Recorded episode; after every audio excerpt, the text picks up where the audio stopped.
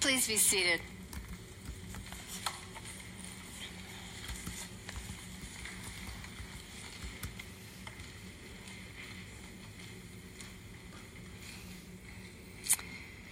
Kings, gods, and snow angels. Today is the feast of Christ the King, when we recall Jesus' radical expression of kingship, so unlike the worldly one. A kingship of submission, letting go of earthly power and authority, offering himself for the healing of the world. Lifted up on a cross, looking for all the world like a complete failure, a total loser.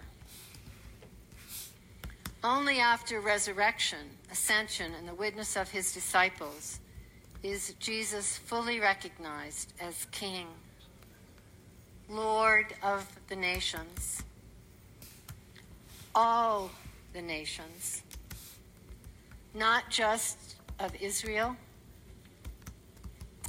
not just of the United States of America. On this day, when we celebrate this King, I am thinking about the act of prostration.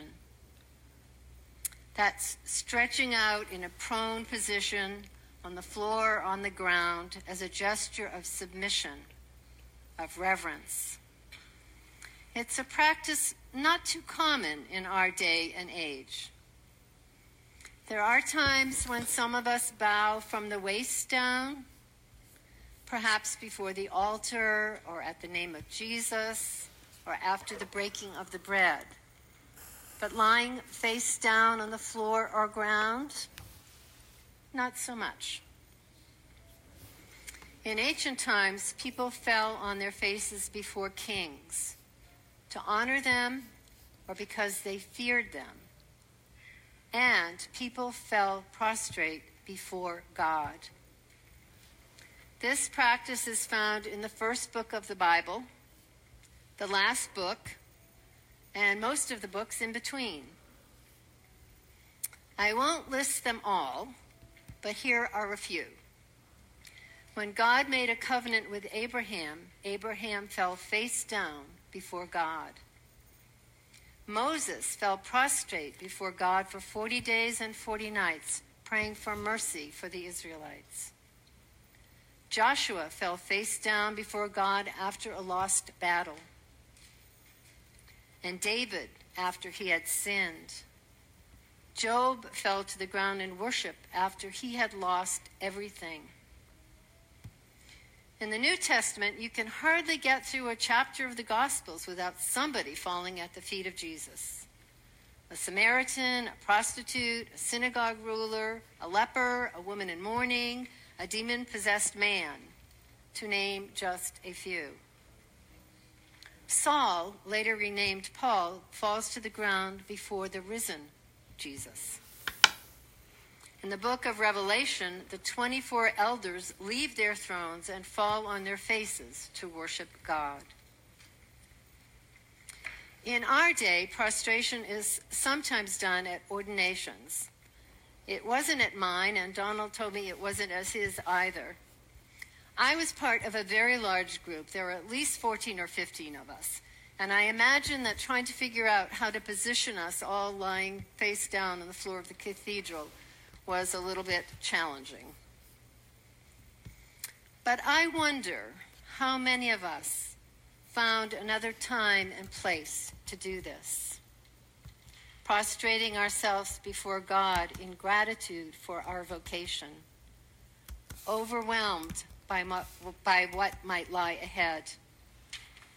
A gesture of surrender to the God we longed to serve. This week, I have found myself wondering about other ways we prostrate ourselves, both literally and figuratively. And this is where snow angels come in. How many of you have made a snow angel? Just in case you don't know, It's when you come across a patch or a field of freshly fallen snow and you lie down on your back and you wave your hands like this and you do your feet like this, and then when you get up, you have the image of an angel. Although we don't lie face down, but rather on our backs, it's a kind of abandonment or adoration for the beauty of that quiet, untouched new snow. Lying on one's back, looking heavenward, and giving thanks to the Creator of such a world. Maybe, if you haven't made a snow angel, you've done something like it. In a meadow, or at the beach, or beneath a starry sky. There are also moments when I have figuratively prostrated myself, when present at the birth of a baby, or at the bedside of someone dying when someone has shared the secrets of their lives, the struggles of their souls, the dreams and longings of their hearts, moments of beauty and holiness, moments to fall down before, moments when we know there is a creator, a king who holds all this and more.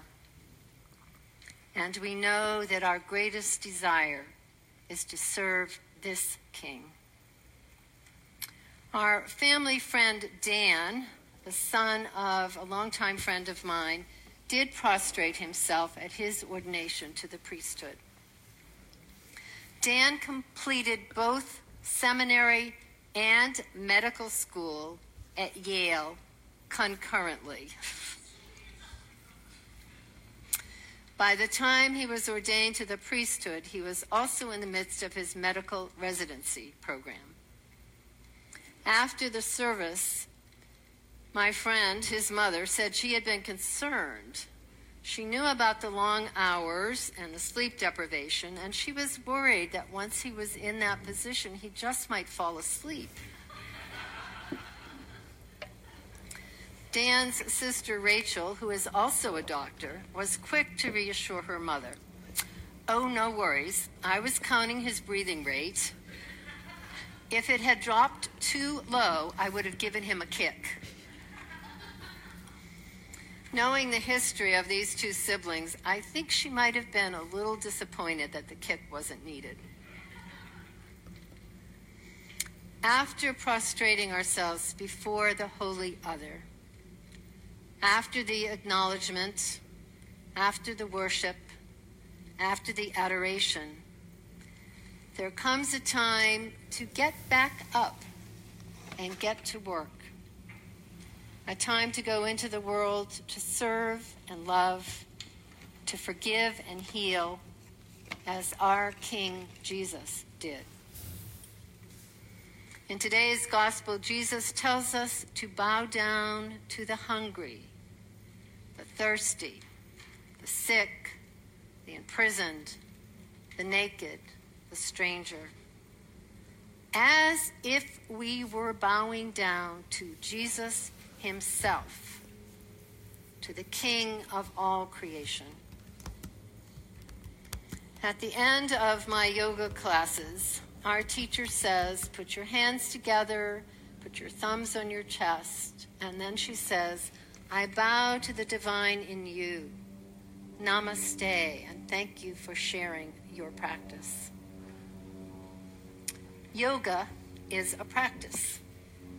Bowing before God is a practice. Prostrating ourselves before the divine in each other is a practice. Serving God, loving Jesus in each other takes practice. Today we celebrate the feast of Christ the King, a King who washes our feet and feeds us with his own body and blood. A King who forgives the one hanging next to him on the cross, those who do not know what they are doing, and all of us.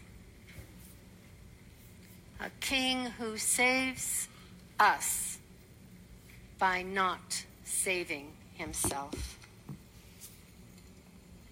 Here at last is a king worthy of falling down before, prostrating ourselves before, making snow angels for, getting up and going into the world for. Even if sometimes it takes a loving kick to get us following in his royal.